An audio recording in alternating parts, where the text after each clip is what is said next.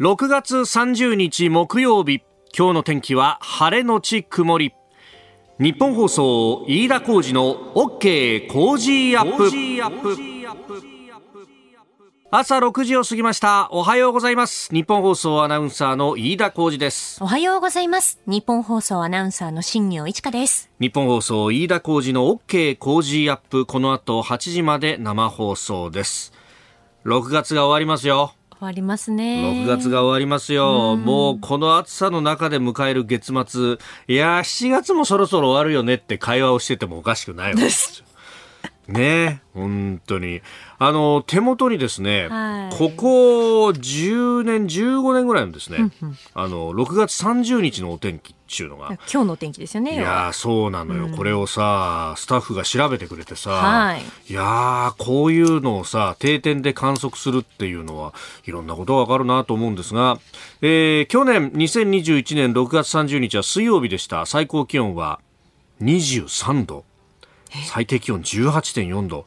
長袖じゃんっていうねもうなんか涼しいというか肌寒いくらいですよね。これぐらいの気温だと。まあ今この2022年に生きてる我々からすると本当そう思うよね。んあーねいやーでねざーっとねこれ見ていくとあのー30度を超えてた6月30日っていうのが過去そうね二回？10うん2回ぐらいしかないわけですよ、2018年とそれから2011年。2011年か、ん。でいずれもまあ32度とか33度ぐらいで、さあ今日の最高気温の予想は？三十六度です。東京都心。冗談じゃないよね本当にえねー、そして現在日本放送屋上の温度計あ。三十度です。6時2分の段階で30度っていうね。ああ、そうですか。もうこの時点でですね、ここ10年で3番目の暑さというものが確定していると。そうですよね。いやそうだよね。だからさ、もういろんなことがさ、うんいつやろうかなっていうようなことになっていて、うち、あの、ちっこいですね、ちっこいといっても、あの、チワワにしてはビッグサイズの、そうですねえー4キロを超えるというですね、あの、チワワのソラちゃんというのを飼ってるんですけどまあもう12歳ぐらいのおばあちゃん犬なんで、はいまあそんなにね、あの、アクセク散歩しなくてもいいんですけど、そうは言ってもまあ外歩かせないとストレスもたまるよね、ということで、昨日ですね、うん、夕方散歩行くべかと。夕方っつってもやっぱりそうはね、行ってもまあ、うん、日が暮れてからかなと思って、6時過ぎぐらいに行ったんですよ。もう6時過ぎぐらいになるとさすがに日も陰ってきてるだろうと。いうことで、はいで、空を見るとですね、真っ赤な夕焼けで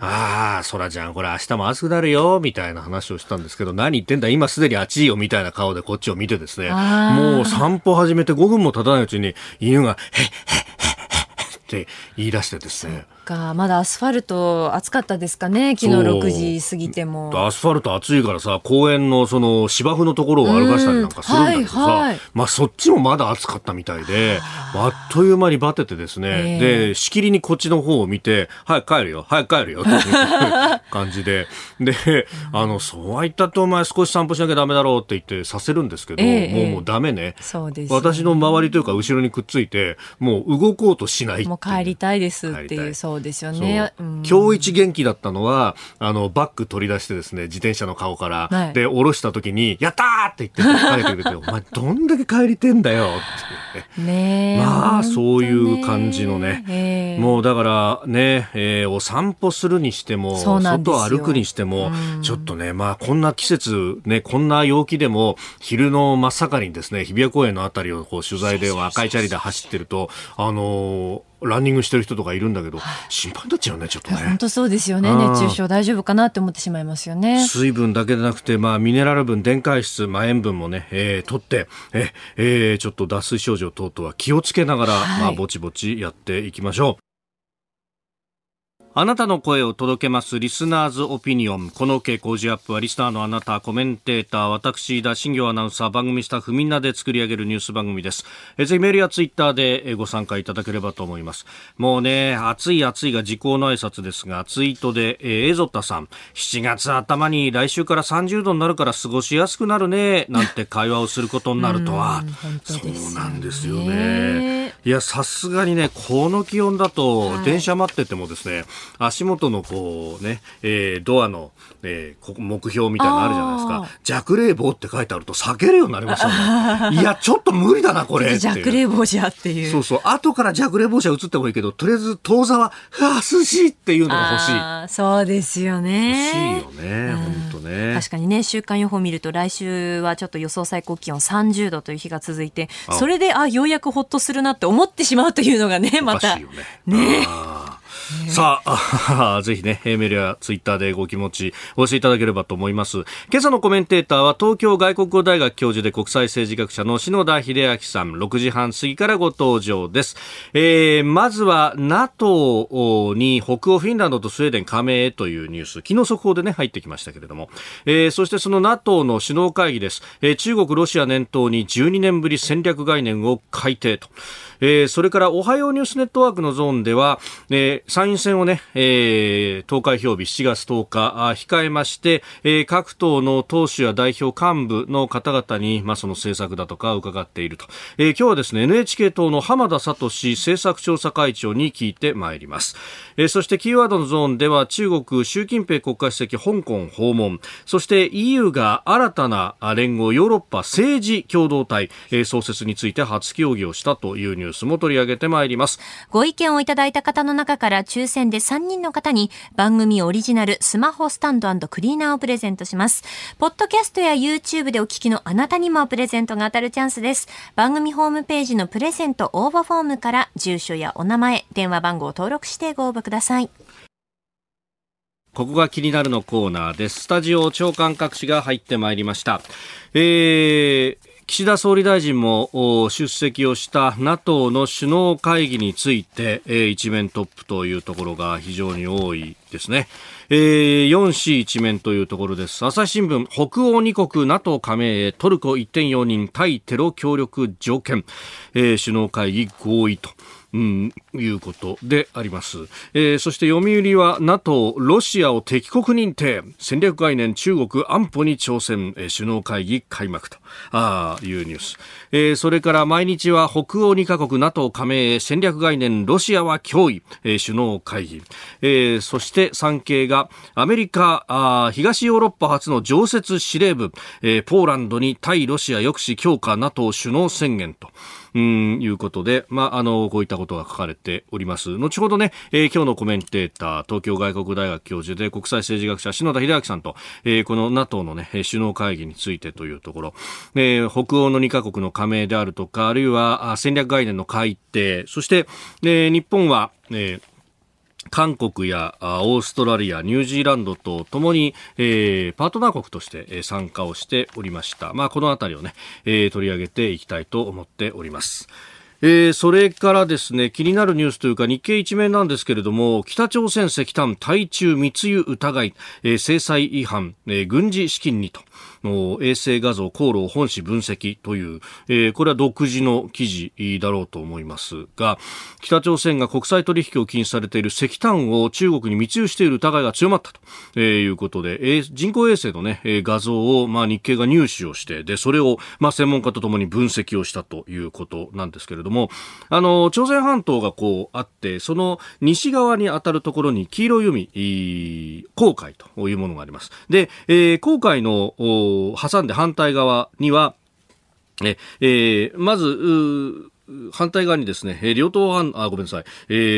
ー、三島半島というですね、えー、場所があるんですけれども、そこにある、うん、港、竜港という竜の口と書きますが、えー、ここにですね、まあ、ある意味これ、ずっとまっすぐ北朝鮮から、あの、西に向かって航行すると、ここに着くぞというところで、まあ、あの、そこにですね、まあ、大体これ、船を使っても、お2日余りで着いてしまうというところのようなんですけれども、えー、ここに向かってですね、えー、何度もこの石炭を積んで往復をする船というのの画像であるとか、るいは船舶自動識別システムというですね、これ、あの、航行中は、えー、安全のためもあって、えー、無線で自分の位置をちゃんとこう知らせておかなければいけないというのが国際的な取り決めとして決まってるんですけれども、その、まあ、あの、無線のですね、出たポイントというものを辿っていくと、大体船がどこを辿っていったかなっていうのがわかると。で、これを追っていくと、どうやら北朝鮮の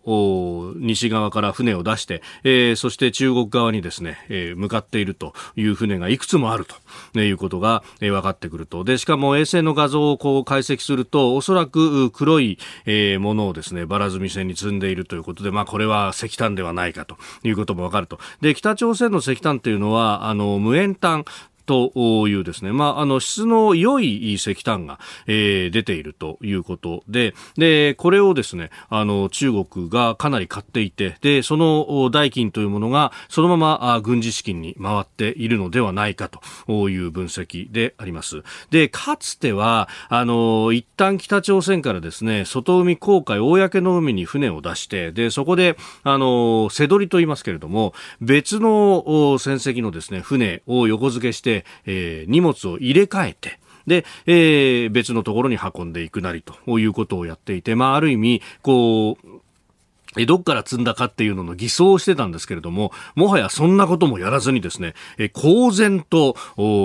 石炭を輸出しているということが、まあ、この衛星の画像で、え、分かったということであります。で、2面にもですね、渡って、え、これ、え、特集の記事を書いてますけれども、え、2面には鉱石が映す中朝蜜月、1年半で50隻以上寄港と、え、北朝鮮の関連船、え、中国の石炭鉱に堂々と言っているということを書いています。で、あのー、このあたりをですね、えー、国連の、まあ、制裁に関しての専門家パネルというところでも調べていて、そして違反事項に関しても、えー、逐次報告をしているんですけれども、なんといってもですね、これ相手が中国なわけです。で、えー、となると、国連の安全保障理事会の常任理事国であるということでもあるので、えー、常任理事国を相手にして、こういう制裁違反があるじゃないかというと、えー、拒否権が発発動されて、あっという間に潰されてしまうと。えー、このあたりはですね、まあ、あのこう外然的な事実としてもそうなんですけれども、それだけじゃなくって、えー、記事の中にはですね、あの、専門家パネルの委員として、えー、実際にこの北朝鮮の制裁、こう、のね、えー、制裁破りというものを、えー、調査していた、えー、古川勝久さんという方、ね、この方本も出してますけれども、のインタビューなども載せていて、まあそこで、えー、実際に、まあ中国がこう反対をする、あるいはロシアが反対をするということで、えー、制裁違反があるじゃないかと、制裁強化しなければならないということが、えー、潰されるということは何度もあったんだと、えー、いうことが書かれています。で、えー、これね、ウクライナのこのロシアの侵略、に関しても国連の常任理事国が、えー、こんなことをやるということになるとなかなか国連全体で、えー、動くこともできないじゃないかと、まあ、国連の無力というものも言われたりなんかしますけれども、えー、同じ読売新聞、まあ、これあの月末になるとですね今月どんなことがあ論壇で話題になったかというですねオピニオン欄のところに、えー、論壇というものが、えー、出ますけれどもそこでさまざ、まな方はですねこの一連のね、問題に対して国際社会としてどう、えー、対応していったらいいのかというあたりを論考を寄せてますけれどもその中で、まあ、番組でも何度も出ていただいている鈴木和人さん、ねえー、今はあ東大の院の、えー、教授でいらっしゃいますが、あのー、が、えー、書いたところがですね引かれています、えー、後ろにも、えー、書かれているそうなんですけれども、えー、それでも国連は残されている対話のテーブルだということで、えー、国連そのものに今回の戦争を止める力はありませんとしながらも、えー、国連を中心とした国際秩序は維持すべきと述べると。で、これは国連はほとんどの国が加盟していて、敵対している国が同じテーブルについて物事を決めている場所だからだと。えー、国と国との信頼関係を構築することが安全保障上何よりも重要とし、えー、対話を通じ敵対する者同士でも最低限これだけはやめようとの共通認識を作り、地道に積み上げていくことの重要性を論じるということで、これ全く、パイプを遮絶してしまうということをやるのも良くないし、かといって、えー、拒否権があると機能しないし、でも五大国の拒否権がなきゃないで、えー、議論が漂流するっていうのは、あそれこそ戦前の国際連盟の反省でもあるし、だそのある意味の狭い回答みたいなところをなんとか模索していかなきゃなんないっていうのが、この、えー、ポストウクライナの国際情勢なのかもしれないなというところ。まあ今日ね、これから篠野さんにお話伺っていくにあたって、ちょっと頭に留めておきたいニュースだなと思いますした。ここが気になるでした。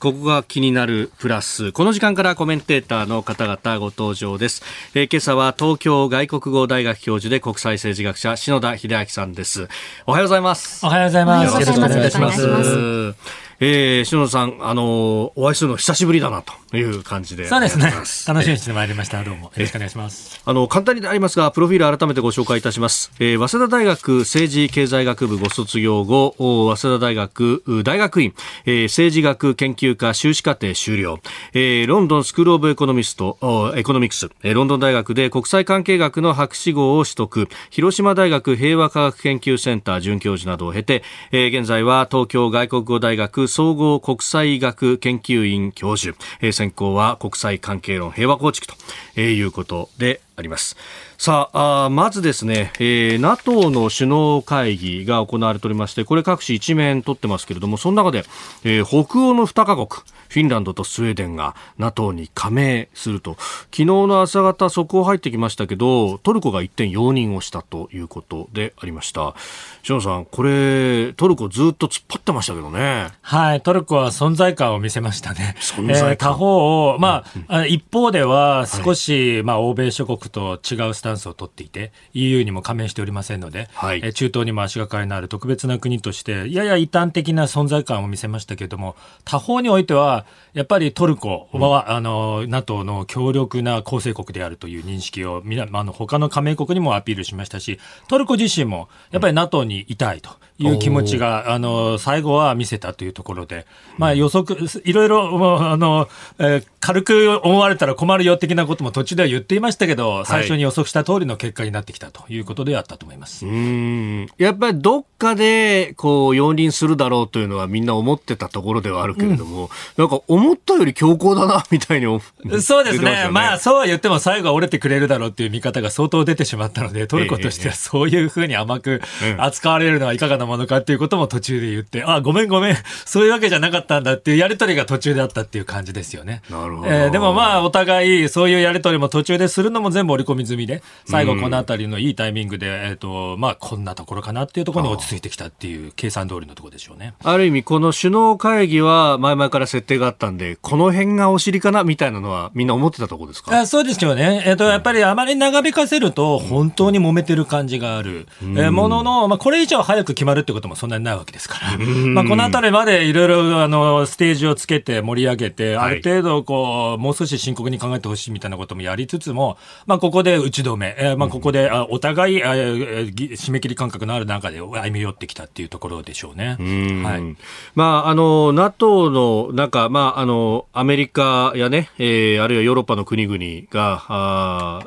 加盟しているところでありますが、このトルコっていうのは独特の存在感というか、このロシアによるウクライナ侵略に関しても、まあ、あの、停戦の仲介をやろうとしたりとか、やっぱその辺は独自の道みたいなものは模索するそうですね。あの、まあ、NATO に入ったのも冷戦中のいろいろな経緯で入ったので、はい、ご存知のように、まあ、EU には入っておらず、中東にも、まあ、中東の国でもありますので、シリア紛争などに相当深く肩入れしている。はい、えー、そして、まあ、あの、ロシアとの、まあ、特別な関係ですね。いろいろ紛争があると、シリア、それからナゴルノカラバフ、あとはリビアなどで、えー、ロシアとこう緊張関係と、まあ、対話の関係を持っている、まあ、非常に独特の存在感を持った地政学大国と言ってもいいと思いますけど今回、ロシア、ウクライナの戦争が起こった後に、まあ、仲介役を買って出るとい。う、はい、えー、あの意図も見せてこれでまた特別の存在感を見せましたけど、まあ、トルコについてはいろいろなあの見方もあると思います。まあ、正直言って人権を尊重しすごくしている国ではない。えー、他方、じゃあ、あの、厳しい見方を出せるかというと、やっぱりトルコという国を NATO も失うことができない。えー、なぜかという、なので、今回の戦争でも仲介役を勝ててるときには、まあ、あの、半分は面白くないと欧米諸国思ってるでしょうけど、半分は、まあ、トルコにこの役やってもらわないと、他に一体どこの国ができるのかと、そういう気持ちというのもあるので、まあ、容認している状況だと思いますね。クリミア半島のあたりから見ると、対岸の部分が黒海の反対側がトルコになるわけですよね。そうですね。黒海っていうのは我々からしてみるとちょっと面白い海で、なんかすごく遠くから見ると、海と言っても割合あの、こう内海に近いもの。湖っぽく見えますね。湖です。はい、えー、で、これ、そのあれも海なら日本海だってと言いたくなるぐらいの、まあ、あの、特別の海、えー、なわけですけど、まあ、ちゃんとあの、近くに行けばね、もちろんあの、対岸が見えるようなものではなく、本当に立派な海で、えっ、ー、と、海としての艦隊などもロシアが置いているから、セバストポリっていうあの、クリミアがすごく重要なわけですけど、はい、えっ、と、逆に言うと、トルコがボスポラス海峡というですね、うんうん、海峡を封じ込めてしまったら本当に池になってしまうものですから、もうトルコが持っている地政学的な戦略的な重要性というのも計り知れない。今回の戦争になれば本当にそれが増していくということですので、なるほど。えー、まあ、特別な国だったということが再認識されましたね。うん、はい、NATO 首脳会議について後ほど7時またぎのゾーンでもお話をいただきます。今日篠田さんには8時までお付き合いいただきます。よろしくお願いします。よろしくお願いします。ここでポッドキャスト YouTube でお聞きのあなたにお知らせですラジオ局ニッポン放送飯田浩司の OK Cozy up週末増刊号を毎週土曜日の午後に配信しています1週間のニュースの振り返りこれからのニュースの予定今週の株式市場のまとめと来週の見通し今注目の銘柄を深掘り解説してお届けしています。後半には Cozy up コメンテーターがゲストと対談するコーナー。今月はジャーナリストの峯村健司さんと元航空自衛隊空将で麗澤大学特別教授の織田邦男さんの登場です。日本を取り巻く国際情勢そして安全保障などをテーマにお話を伺います。週末もぜひチェックしてください。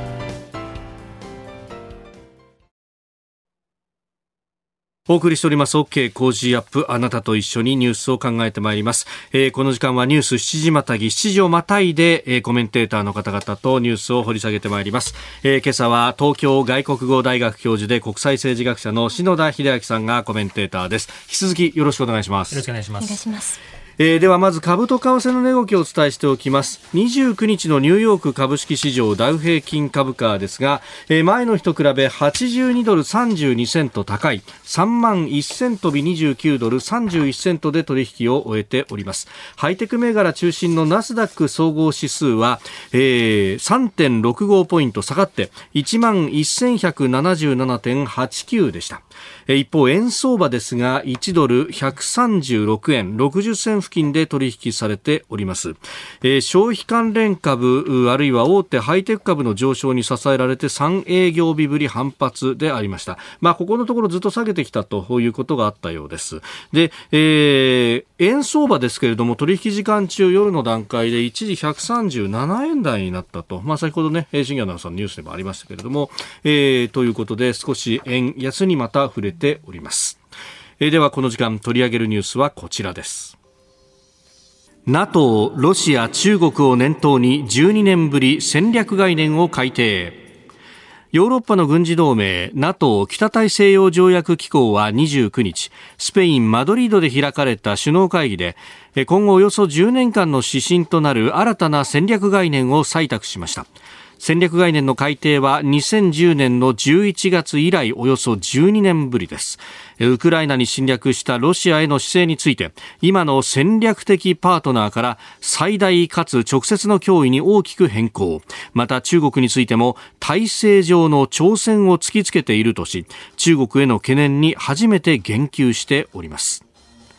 えー、またインド太平洋地域は NATO にとって重要だということも記されているというところであります。まあ、このロシアについての書きぶり、読売新聞今日の一面が NATO ロシアを敵国認定というふうに出ております。なかなかね、敵国認定刺激的な言葉だなと思いますが、これ、しのさん、全体ご覧になっていかがですか？はい。あの、敵国っていう言葉は使われていなかった。私もちゃんと読みましたけれども、まあ、ただ、あの、脅威とにして認識している、我々、それ、脅威に対抗して、NATO 構成諸国を防衛するわけですから、はい、まあ、要するに敵国ではないかって言えば、まあ、そうなんでしょうね。うえー、他方、この敵国という言葉は、例えば日本人国連憲章ということ、はい、条約に入っていて、国連の中に敵国という概念があるのよく知られているところで、最近もあの、令和の党のね、方がそれを選出するみたいな事件がありましたけど、はい、あれは第二次世界大戦の時の数十国のことを敵国と呼んでいて、それがまあ歴史的文書として残っちゃってる感じで、今はもう私文化しているということがもう確立されているわけですけど、はい、多分そういうことを読める新聞も意識しているのかななんて思いますけどもね。うん、あの、逆に反対側から言うと、NATO は軍事同盟と言いますけれども、国連と同じように価値の共同体。よっちゃきちんとこの文章を読んでみますと、はい、デモクラシー、ヒューマンライツ、ヒューマンセキュリティというですね、こう、本当の人間の安全保障、人権、はい、民主主義、自由、こういった言葉がもう本当に品質、散りばめられています。価値によ、価値で結びつく、同盟関係なんだという、新しいその、やり方をしている。国連がひょっとしたら昔はそうだったのが、今またちょっと違う組織になってますけど、はい、NATO はまたそれと違いますけど、軍事同盟の意識さは強いですが、うん、やっぱり価値の共同体としての性格を強めているというところにも、まあ、我々は一つちゃんと着目していいのかなというふうに思いますね。うん。そうすると、まあ、その価値を同じくする国々であれば、まあ、基本的にウェルカムだという感じでもあるし、はい、というところですか。そうですね。敵国って言った時に国連からしますと、はい、つまりあの自分たちの価値規範に反した国だっていう印象があって、かなり強い表現を国連憲章でも取っていて、それは日本はもうそういう国ではなくなった、ドイツもそうだっていうことで、私文化したっていうことですけど、現在在、あの、まあ、読売新聞がそういう言い方をしたくなるようなトーンが、はい、NATO が採用しているのは、単純に脅威だって、軍事上の脅威だっていうことだけではなくて、もちろん軍事上の脅威なんですけれども、えー、価値規範の面で、相反するものを持っている脅威であるという、うん、このやっぱり人権、民主主義、こういったものを我々は信じているのに、あの脅威は受けあそれを信じていないっていう、はい、そのあのニュアンスというのは相当色濃く出ている。ここは日本人としても大きく着目しておくべきところで、なんかこのいろんなことをこう軍事的に計算して、あの、特会かいやってるような、19世紀にあったような軍事同盟ではなくて、はい、信じているものがあるから我々は同盟を持っている。そして、えー、アジア太平洋。これは、あの、 North Atlantic Treaty、あの、北大西洋ではないわけですけども、えー、同じような価値観を持っている国があるとすれば、それは疑いなくパートナーであるという認定を、あの、インド太平洋地域にとっても、対してもかけてくれているわけなので、はい、えー、我々はそのことを、まあ、あの、非常に、あの、重要なものとして受け止めておくということは非常に、あの、大切なことかなと思いますね。うんそこで、その中国についても体制上の挑戦という言葉をこう使っているっていうのは、はいこれは価値価値観が果たして同じかっていう、まあ、疑問というか、むしろそうですね。うん、いわゆるあの民主主義国対権威主義国の対立というような世界観、バイデン、アメリカの大統領を出しています。はい、で、それに沿って軍事同盟の、えー、同盟機構のネットワークも広がっているわけですけれども、突き詰めて言うとっていう、この戦略概念という文章を読みますと、突き詰めて読む、あの、あの感じるとっていうところが相当色濃く出ていて、結局はあの人たちとは仲良くなれないというようなニュアンスですよね。なぜかというと、信じているものがちょっと違うような気がすると。うん、これがあの体制の、体制上の挑戦というふうに表現されているものでしょうね。はい、えー、なので、信じているものが同じ、えー、パートナーは友達。やっぱりどんなに仲良くしようとしても、根本的に信じているものが違うと、そこまで友達になれないんじゃないかっていう、かなり率直かつ、まあ確かにそれはそうなんだろうっていう表現が使われているっていうところは、我々としてはね、せっかく友達、パートナー認定していただいてるわけですから、あの大切にしていかなければいけない重要なところかなと思いますね。だからそれ考えると、このロシア・ウクライナ戦争の捉え方も、結局その価値観だとかをこう踏みにじる行為を、じゃあどっちがしたんだっていうのを、これ、まずは根っこを捉えとかなきゃいけないわけですね。そうですね。あの、ロシアが侵略国だからということで、はい、全くその通りなんですけれども、この戦略概念という文書にも、ルールベ、ルールズベーストオーダーというようなね、言い方、つまり、国際規範を中心にした、え秩序というような言い方が、まあ、繰り返し出てきます。でも一番わかりやすいところでは侵略を許さないと。武武力、軍事力を使って他人の領土を変えてしまう、他国の領土を変えてしまうってそれやっちゃいけないっていうことをね、えー、絶対許さないぞというような認識から、まあ、突き詰めて考えると、そもそも人権の問題とか民主主義に対する考え方もどうもあの脅威を脅威となっている国々は違うらしいということを、もうここははっきり言わざるを得ないではないかという認識があるということですね。はい。えー、この NATO 首脳会議について、まあ、あの、様々なね、論点があると思いますんで、えー、今後も7時をまたいで、えー、お話を伺っていきたいと思います。今朝のコメンテーターは東京外国語大学教授で国際政治学者篠田秀明さんです。引き続きよろしくお願いします。よろしくお願いいたします。えー、NATO 首脳会議についてお話をいただいております。まあ共通の価値観を持った国々の集まりそれがベースにあるまあ軍事同盟であると。そしてそこに今回あのアジアからは日本韓国、えー、オーストラリア、そしてニュージーランドという4カ国が、まあ、アジア太平洋パートナー国として招かれております。まあこれ、まあ同じ価値観を持っている国々だよねというところが、えー、言われているわけでありますけれども、まあ、この辺その自由で開かれたインド太平洋という概念とか、まあ、その辺とも重なってくるところですかね。そういうことでしょうね、自由で開かれたインド太平洋の自由で開かれたという部分は、はい、まさに国際規範を守っていく、えー、そして、まあ、自由でというところのニュアンスは、はい、やはりあの民主主義、人権を守っていく、そういう秩序のある空間としてインド太平洋を位置づけていきたいという、まあ、決意表明のようなものですから、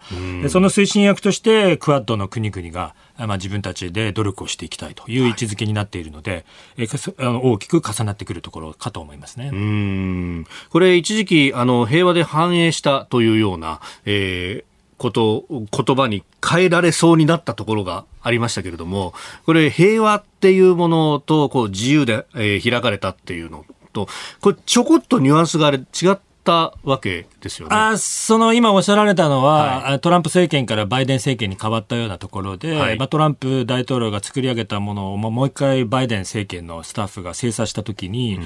えー、同じ政策をするにしても言葉遣いまで本当に同じにするのかどうかっていうところで、えー、少し差を変えるために、あの、クアッドなどのようなパートナーシップを少し違う言い方にしてもいいんじゃないかっていう動きが多少見られた。あただ、ここは政策で一貫性があった方がいいだろうというのが、まあ、日本などの、はい、国の考え方だったので、まあ、バイデン政権側も、まあ、それはそうだろうということで納得したということで、なぜ一貫性があった方がいいのかというと、価値観を内包しているという部分があったので、その価値観の部分がコロコロ変わるとね、みんなもやっぱり戸惑ってしまいますので、仮に同じようなことを言ってるとしてもですよ。えー、なので、ここは一貫性があった方がいいのではないかという議論が、まあ、あの、なるほどその通りだということになった経緯もありましたね。はい。あの当時、志藤さんも指摘されていらっしゃいましたが、その、平和で繁栄したっていう、じゃあ平和っていうことは戦争がないっていう状態だから、ある意味、この圧政の中での戦争のない状態であっても、これ、あの、成立しちゃうじゃないかと。それじゃダメなんだと。自由で開かれたって価値観の部分こそが大事なんだと。やっぱこの言葉遣いっていうのが特にこういうこう緊張状態にあるような時っていうのはすごくセンシティブになってきますね。ああ、みんなそれはもちろん全くその通りですよね。これはあの外交政治の分野だけでなくても普通のビジネスの業界においても緊張関係のある関係になればなるほど、はい、今の言葉遣いはどういう意味だったのかな？というようなことはあると思いますね。えー、そしてあの同じようなことを言っている場面であるにもかかわらず多少言い方を変えてみるみたいな時になんで変えたんだろうというようなこう、まあ、いろいろな印象を与えるということがあるとすると、まあ、政治の状況も全くその通り国際政治のように一つの組織ではないいろいろな組織が調整をしながら動いているところでは言葉というのは人間と人間組織と組織を結びつけて信頼感を培っていく重要なツール道具ですので。簡単に変えてもらうのは困ると。今までこれで我々は信頼しやつだと思ってたのに、どうして変えたんだって、気にしないでくれって言っても気にしてしまいますよと。い。うことの中で平和がいけないっていう問題ではないものの、はい、どうしても変更すれば、なんで変更したんだろうって気持ちになりますんでね。あの自由で開かれたの中に当然平和だったり反映しているものがいく、あの、ニュアンス、はい、インプリケーションが含まれているということでやってきたのでね、これからもそれでいこうっていうことであれば、まあ分かりましたと。いうふうにバイデン政権側も、本当はトランプ大統領が言ったことはね、ちょっと変えたかったんでしょうけど、はい、そこはあのパートナーを尊重していくということになりましたので、NATO の文書なども、うん、ずっと一貫して使っている部分、それから新しく導入した部分、同じ国についてちょっと言い方を変えている部分、こういうのもみんな本当にもうすごい注意を払っていきますので、え一つ一つ、まあ、しっかりと説明できるような理論家がもう揃っているのも事実だと思いますね。はい、これ、まあ、あの今回ね、えー、極東というか、まあ、東アジアについての言及もこうかなりあったわけでありますが NATO としてはどういう関わり方を今後アジアについてもやっていくと思われますか？ロシアが直接の脅威である。これはもうロシア・ウクライナ戦争をやっている途中ですから。これ誰がどう見てもそれはそうだろうと。いう話ですけれども、えー、アメリカのバイデン政権は民主主義対権威主義のあの対立の世界観の中で、米中対立というものがその中国にあるという世界観の認識も、はっきりもうほとんど表明しているわけですね。はい、そうすると NATO はロシアに先進して中国のことを忘れたのかという懸念が当然出てくる。えー、したって、この戦略概念の中でも直接の脅威はまずナンバーワンではロシアであるものの、まあ言ってみれば構造的な、えー、対抗勢力、体制上の挑戦という言い方をすると、それはやはりもっと巨大な存在としての超大国、中国がある。それは NATO としても忘れていない。うん、えー、すると、えー、インド太平洋地域、えー、アジアにあるパートナーの存在が軍事上も価値規範もさらに一層重要になってくるということで、よろしいですねっていうような記者会見があれば、もちろんその通りですと答えざるを得ない。そのために、えっ、ー、と、インド太平洋のパートナーもわざわざお越しいただいておりますというような流れで全部一続きになってますので、えー、そこがもう文書上も、記者会見の写真においても、もうはっきり表明されている。えー、つまり、米中対立の時代を NATO はその中でも生き抜いていくという決意表明であろうと思いますね。おはようニュースネットワーク。東京有楽町日本放送キーステーションに全国のラジオ局21局を結んでお届けいたします。おはようございます。日本放送アナウンサーの飯田浩二です。今朝のコメンテーターは東京外国語大学教授で国際政治学者の篠田秀明さん。取り上げるニュースはこちらです。NHK 党の浜田聡政策調査会長に聞く参院選の公約。今月22日に公示された参議院選挙は来月10日に投開票を迎えますが選挙期間中のこの時間は各党の代表や党首幹部の方々に党の公約や参院選の戦い方などを伺ってまいります今朝は NHK 党浜田聡政策調査会長ですえー、昨日ですね、えー、収録してま、えー、いりました浜田政調会長へのインタビューの模様をまずはお聞きいただきます。さああ、工事がなされてからちょうど1週間余りというところでありますが、はい、えー、まず、ここまでの戦い方、手応えなどいかがでしょうか？まあ、我々党首、立花隆がですね、はい、あの大きく話題を振りまいておりまして、はい、ツイッターとかなどでもですね、結構トレンドに NHK 党と上がることが多いように思いますので、まあ、そういう意味では、既存政党にできないいいことをですね、はい、できる突破力といいますか、そういうところを期待いただければと思います。立花さんもやっぱりそこのところ、はい、与党だと言えないことを僕らが言っていくんだと、はい、それで政治を活性化させるんだということは、あの折に見るとおっしゃってますもんね。今、やっぱりウクライナ危機といいますか、そういう状態ですので、はい、まあ、これまでの、まあ、平和な時に行われてきた選挙とは全然違うと思いますので、そういったところも意識してですね、まあ、選挙戦戦っていきたいとは考えております。じゃあ、まずその辺で、はい、まあ、あの政策についても伺っていこうと思うんですが、はい、ウクライナ情勢に関して外交安保、本当にこれ、国民の関心が高まっているところですけれども、はい、NHK 党としてはどういうことを訴えていらっしゃいますか？現実的な外交安全保障というのをまあ考えていきたいんですね。まあ、日本なんですけれど、まあ、周りを見渡すとですね、危険な国があるわけなんですね。で具体的には中国、ロシア、北朝鮮、こういった国に、まあ、対抗するために、現実的な国防力を整えるために、防衛費としては国際標準とされる GDP2% 程度への引き上げを、まあ、するべきと考えているということです。うん。あと、取り沙汰されるその、はい、まあ、敵基地攻撃能力、まあ、これもね、はい、あの表現がいろいろありますけれども、はい、外への打撃力というのはいかがですか？まあ、これも当然持つべきだと思っております。国民の命と財産を守るために、まあ、憲法との整合性などについても、まあ、国会での議論を求めていきたいとは考えております。はい、これ、まあ、決会館によっては憲法改正が本当に現実味を帯びてくるというところにおいて、はい、NHK 党はそこは、あ包丁合わせていく形ですか？憲法改正するかどうかについては、もう国民の皆様が最終的には判断されることですので、はい、最終的な国民投票にはなんとか持ち込みたいとは考えております。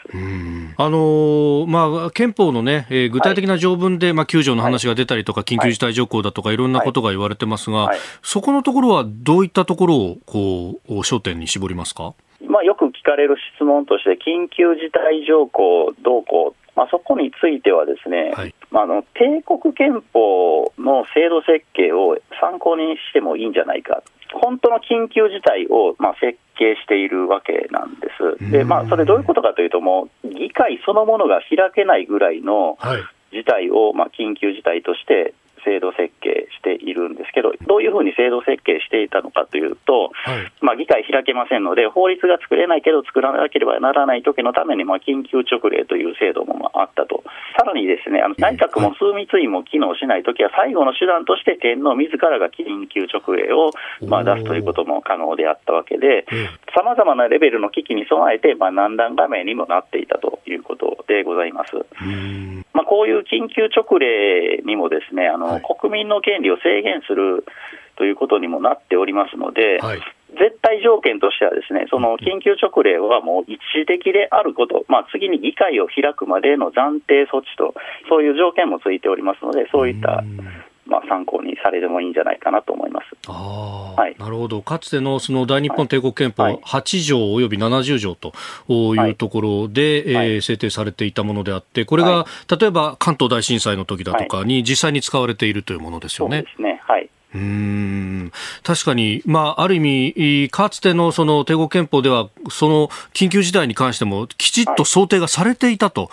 そうですね。はい。まあ、もちろん現行はもうね、枢密院もありませんし、天皇に対する考え方も、はい、あの、明治時代とは相当異なっておりますので、まあ、今のままの制度設計では難しいと思いますけど、まあ、あの緊急事態への対処という意味では、大いに参考にすべきだと、はい、はい、そういうことをあの憲法審査会では訴えさせてもらいました。はい。さあ、それから経済に関して、まあ、物価が高まってるじゃないかと、はい、いろんなところで報道もされております、はい、このあたり、景気対策だとかっていうのは、どういうことをお考えですか？一番重要なのは、やっぱり消費税だと思っております。消費税,、まあ、消費税はですね、まあ、個人消費がやっぱり GDP の、まあ、半分以上、6割近く占めておりますので、まあ、そこがやっぱり一番消費税の減税をすることが、まあ、景気対策に一番効果的だと考えております。それ以外にももう下げられる税であれば、もうとにかく下げていってほしいということで、まあ、そこはもう他の政党さんとの協力も考えております。はい、まあ、例えばガソリン税についてはですね、はい、国民民主党さんがトリガー条項凍結解除、まあ、これはもう粘り強くされておりますし、まあ、そういうのは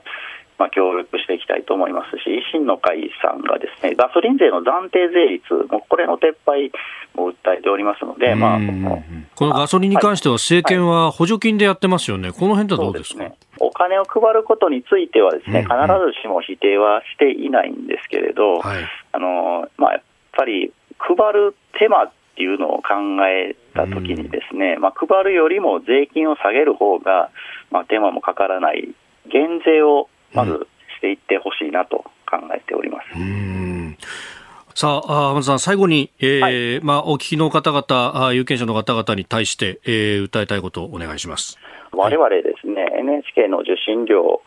を、まあ、支払わない方の権利をあのお守りしているということで、あのまあ、NHK の受信料をですね、まあ、ある意味、肩代わりという形をさせていただいております。はい、まあ、これはですね、もう皆様からいただいた、あのいただいたといいますか、皆様に投じていただいた票によって、まあ、政党助成金というものが入ってきているわけで、まあ、それを使って、えー、我々国民の皆様に還元をしているわけでございます。うん、で、まあ、今回の選挙で、あのまあ、年金受給者への、まあ、NHK、えー、受信料無料というのを、まあ、制度として国に求めていくということを掲げているんですけれど、はい、一応、われわれの党のことを知っていただいている方はですね、もうすべて、まあ、NHK 受信料払いたくない方に対しては、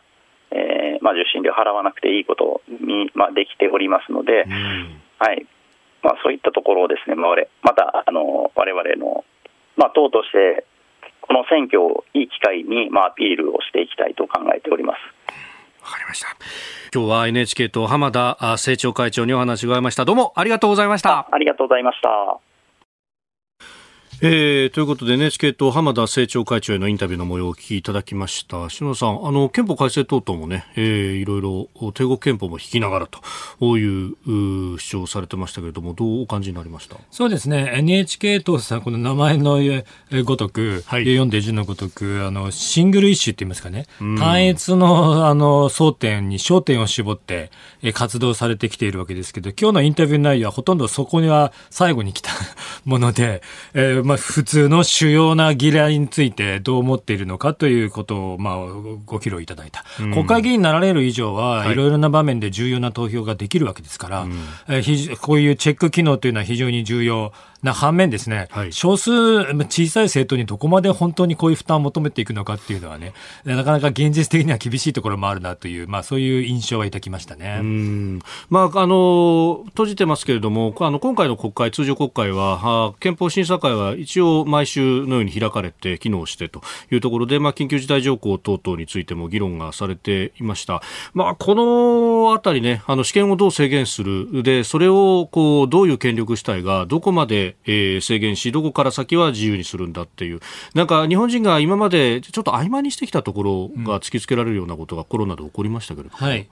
あの、先ほど申し上げましたけども、はい、NHK 党さんが外交安全保障の話をされている、相当、うん、あの、やっぱりこういう情勢なので、はい、ここは態度の表明が必要だろうというのは全くその通りだと思いますし、あの、重要だと思うんですけど、これどこまで NHK 党さんが、あの、よく調べられて、うん、え精緻な判断をなさるのかっていうのは、我々としても非常に微妙感のあるところ。ただもちろん表明は重要だと思うんですけどもね。さらに一層微妙なのがこの憲法問題。多分 NHK 党さんは、試験といいますか、憲法上の権利などに自分ご自身たちが中心になって扱われている議題の観点からも非常に大きな関心を持っているんだろうと思うんですね。えー、なので、緊急事態条項が直接 NHK の問題に関わるわけではないものの、うん、えー、関わっていないわけでもない、理論的には。えー、ひょっとしたらある程度関わるかもしれないみたいな話になると、うん、この関わり方とか非常に微妙な要素があるなというふうにはお聞きいたしましたね。はい。はい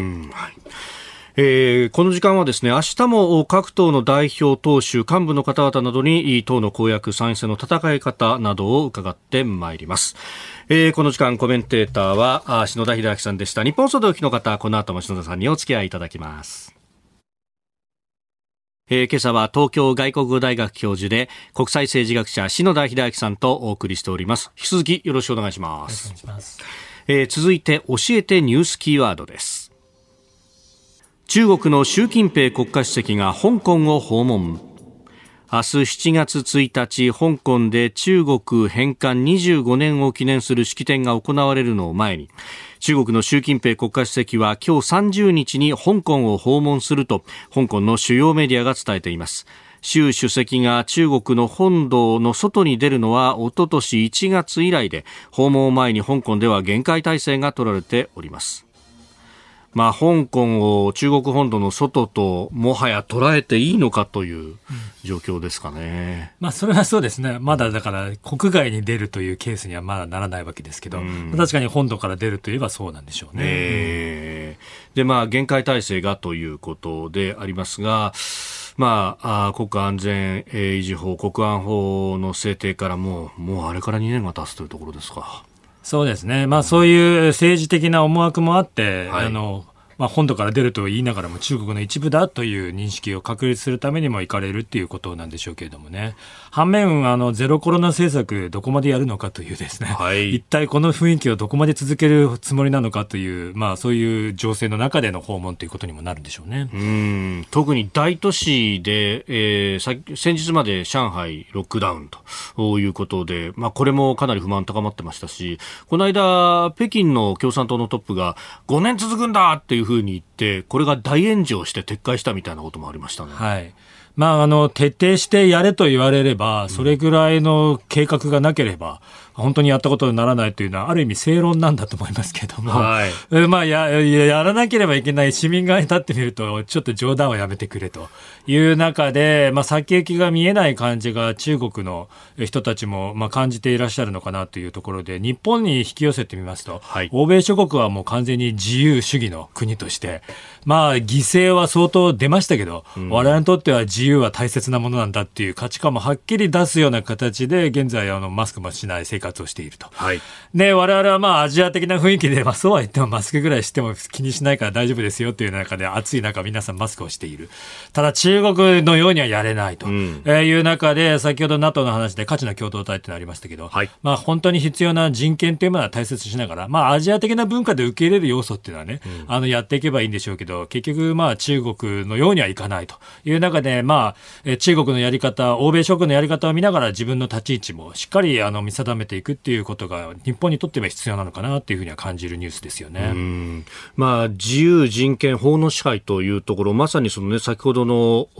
NHK 党の浜田政調会長の話にもありましたけれども、この試験をどう制限するんだであるとかの部分、まあこれねあの本当真剣に考えないと日本は別の価値観なのかというふうに誤解されかねないんですよね。そうですね。あの先ほど NHK の党のあの話題も出ましたけれども、それで大日本帝国憲法の時代の緊急まだ昔緊急事態条項があったような時代を参照してというのも日本人ですから、はい、そういう発想方法があったり研究するというのは当然と思いますけれども、国際法や諸国の実行の中に緊急事態の条項がございますんで、例えば人権一つとっても、緊急事態は実は人権法を持っててもやってもいいんですね。あの、むしろ人権を守るために緊急事態対応しなければいけない、政府が対応しなければいけない場面ありますから。はい、でもその時にも、これは絶対に逸脱してはいけない。例えば緊急事態であったからといって、急に拷問してしまうとか、奴隷のように人を扱うって、それは絶対許されない。えー、ただ、緊急事態であれば、今、ウクライナでね、あの、いろいろ問題になったりしてますけど、こういうところが本当の緊急事態なら容認しなきゃいけないんじゃないか。そういう国際的な考え方っていうのがございますので、はい、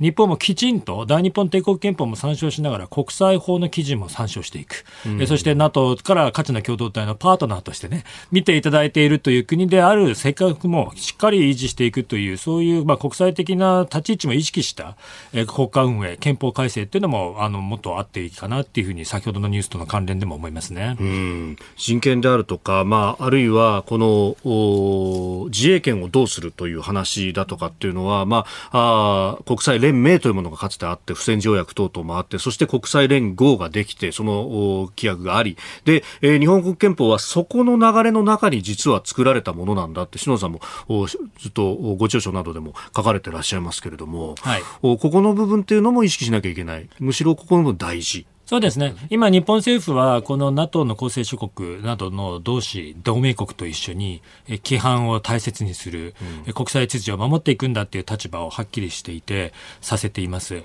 で、その背景には、アジアのあの治安安全保障の情勢が、直近の情勢があるわけですけれども、うん、もう少し言ってみると、歴史的な背景もある。うん、日本がやっぱり、まあ、侵略も時々はいいんじゃないかみたいなことを言うと、単純に現状を受け止めるだけじゃなくて、まあ、お前自分の歴史も反省してないのかというふうな話になってしまいますので、ここはあの日本という国のアイデンティティをしっかりさせる意味でも国際秩序の尊重というのを強調していかなければいけない政府の立場、まあ、そこのインプリケーションを我々もよく考えてみるべきかなというふうに思いますね。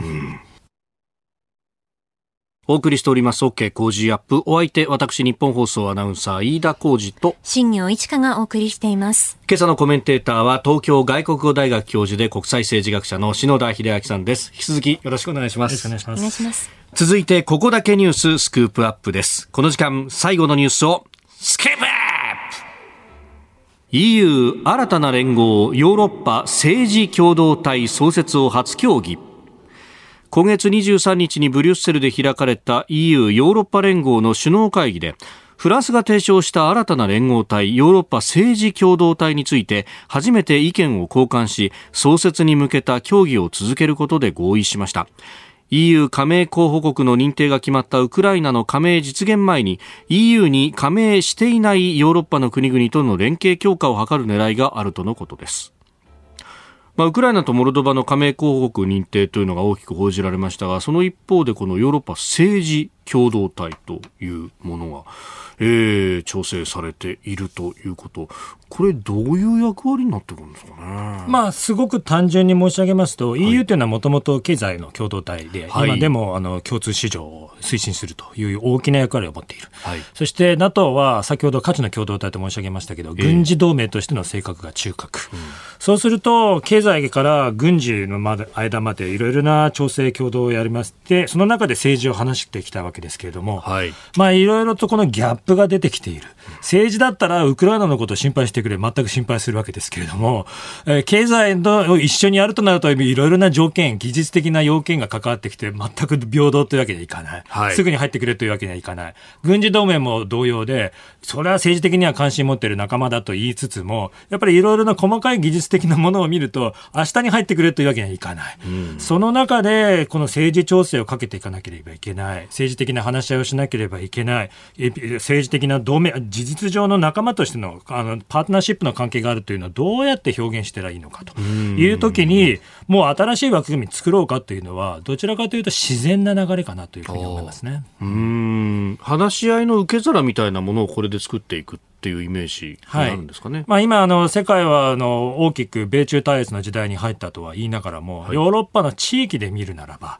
NATO、EU を中心としたヨーロッパの中核的な部分の求心力がすごいですから、もうみんな仲間になりたいわけですね。はい、で、もうロシアとヨーロッパっていう区分けは、日本人だと東と西みたいな言い方まだ残してますけど、ええ、まあ要するにロシアがもう端の方で外れていて、ヨーロッパ全体が全員ロシアを脅威と認識して仲間になると。で、この文脈で言えばもう本当の EU、NATO の加盟国もウクライナも我々仲間だと考えているという時代に入ったわけですが、条件を見ると、まあちょっと多少時間をね、かけていただかないと同じ条件って同じメンバーというわけにはいかないと、うん、えー、いう中で、この政治調整をかけていく必要性、その枠組みを作っていくと、うん、いうことで、ヨーロッパ全体の政治的なあの共通意識を培っていく枠組みとして、これからあの大きく育っていく可能性があると思いますね。うん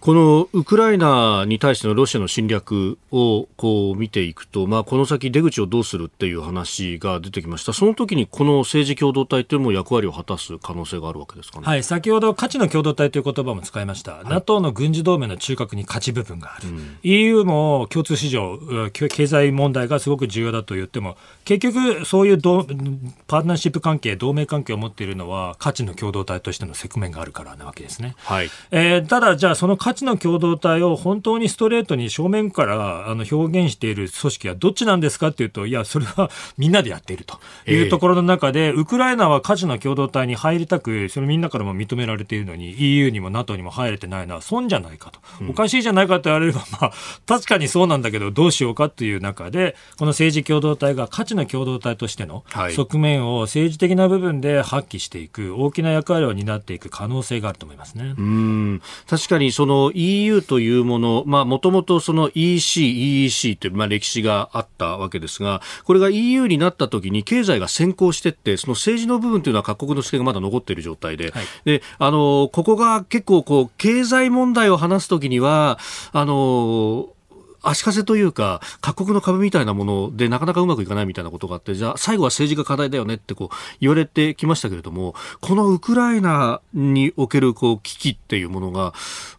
結局そういうものも後押ししていくというか、いろんな価値を変えていくところがありますね。はい、まあ、ウクライナの場合には、冷戦が終わった後、ソ連から飛び出してきたような共和国、ロシアではないけれども、もともとはソ連にいた国という言い方で、中間的な位置づけが与えられていた。これはまあ、地政学の用語で、干渉国家とかですね。はい、まあ、バッファーゾーン、中間、まさにあのヨーロッパとロシアの間にあるゾーン地帯であるという認識だったわけですけれども、今回のまあ一連の事態の中で、少なくともキーウのえ中央政権が担っている部分っていうのはもう明らかにヨーロッパ側に入ってきたと。はい、で、自分たちも入りたいとはっきり表明しているし、ヨーロッパ側もロシアに対抗して、どうぞ我々の仲間になって一緒に頑張ろうっていう気持ちをしている、表明しているわけですね。うん、えそれをなんかこう、ある種の制度的な枠組みで安定的に運用していきたいというふうにヨーロッパ人とウクライナ人含めてですね、考えているのはとても自然なことなので、うん、えこのあの政治的な協議の場として、えー、これからこの政治共同体なるもの、まあ、これは仮説、仮の言い方ですけれども、はい、これからどんどん育っていく大きな潜在力があるということだと思いますね。うん。で、まあ、その中で、この、まあ、ヨーロッパの価値を同じくしている国々の、まあ、総意であるとかと、まあ、それが後押しするウクライナと、えー、ロシアの間で、まあ、ここの先ですけれども、まだ今の状況ですぐにってわけにいかないと思いますが、何らか妥協点が見出せたりとか、えー、いうことって、まあ、いろんな指揮者の人たちがそれに対して、えー、発言をしてます。それこそ、ね、あの、ヘンリー・キッシジャーさんとかも発言してますけども、下田さん、この先ってどういうふうになるうん、あのキッシンジャーさん、ちょっとあのお年を相当召されてましてね、非常にまだあのすごく眼蓄のあることをおっしゃっているんですが、うん、あパッと切り取ると、はい、あの少し誤解というか、単純化されて報道されすぎているところがある、うん、非常に単純化された見方というのは、まあ、正義のウクライナと、はい、それからなんかロシアにお土産を持ってって、和平合意停戦したらどうなのかというような見方、はい、あということですけど、実際には、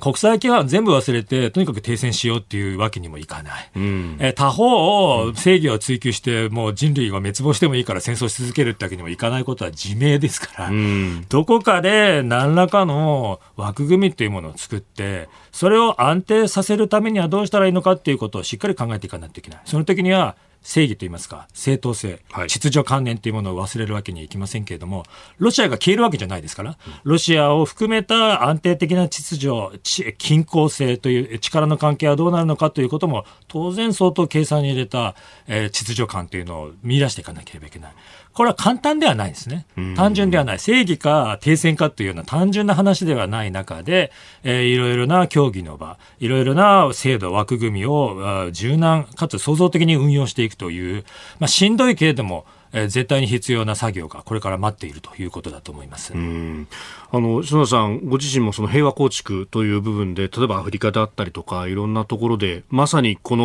紛争状態にあるところから平和を作り出すっていうう一連のプロセスご覧になってきてると思いますけれども、そうすると、まだこの今の段階っていうのは、ウクライナ、ロシア、このロシアの侵略に関してって、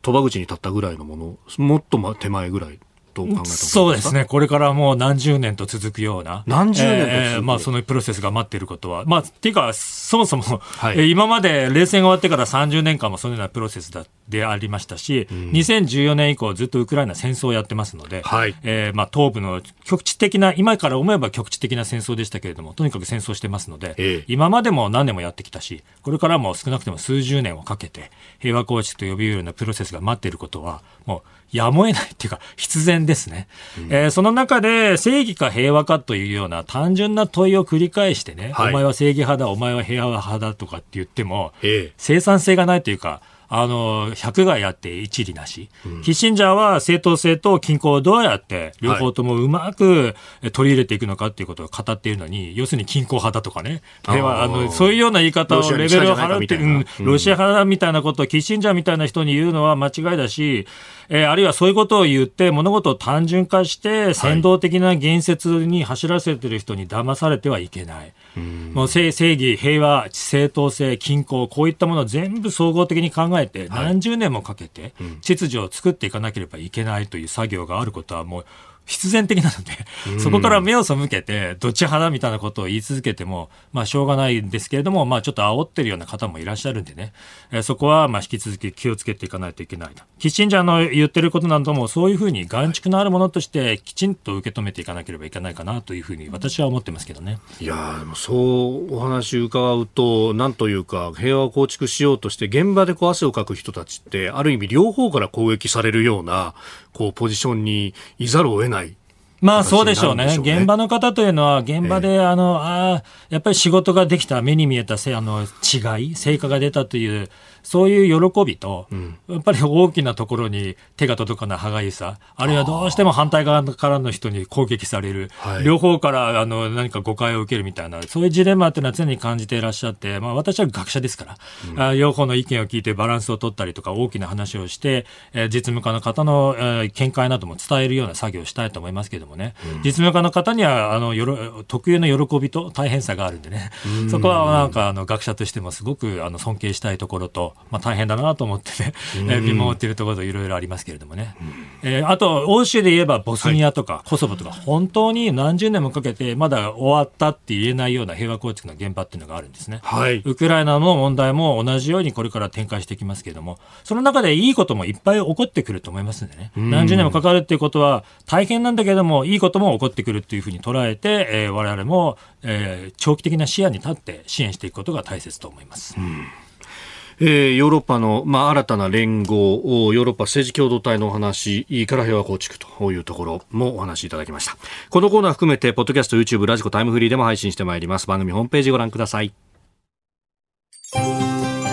あなたと一緒に作る朝のニュース番組、飯田浩司の OK Cozy up。ニッポン放送の放送エリア外でお聞きのあなた、そして海外でお聞きのあなた、今朝もポッドキャスト YouTube でご愛聴いただきましてありがとうございました。飯田浩司の OK Cozy up。東京有楽町ニッポン放送で月曜日から金曜日朝6時から8時まで生放送でお送りしています。